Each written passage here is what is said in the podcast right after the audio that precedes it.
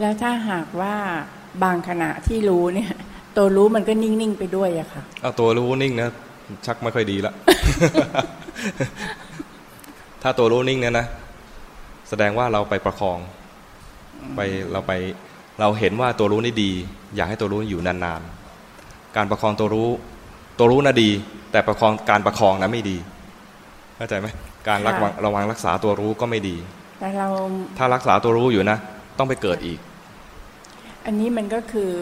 คือสมมุติเราไม่รู้เลยว่า คือเราไม่ได้ประคองไม่ได้เพ่งไม่ได้อะไรเลยอย่างเงี้ยค่ะอืมแต่เราก็ยังเหมือนกับว่ามันก็รู้ไปงั้นๆน่ะรู้อืมไปงั้นๆอะไรอย่างเงี้ยค่ะมันมีความรู้สึกว่า แล้วมันจะได้อะไร คือรู้ไปอย่างนั้นอย่างนั้นจริงๆเลยค่ะมันรู้ไปเรื่อยๆไปเปื่อยอันนี้ลองต้องมาเข้าฐานๆออกเข้าแต่ว่าฐานจิตไม่ถึงฐานอย่างนี้นเหรอคะเราก็มากลับมาที่ที่อยู่ของเรา กลับมาที่ถ้าเป็นอาจารย์กำพลก็มาพลิกมืออย่างเงี้ยนะถ้าเป็นสายหลวงพ่อเทียนก็จะมาขยับ 14 จังหวะของเราใช้อะไรล่ะ ใช้ลมหายใจก็กลับลมหายใจหายใจเออกลับลมหายใจก็มีเผลอบ้างเผลอบ้างก็ตอนนี้ก็เคลื่อนแล้วใช้ได้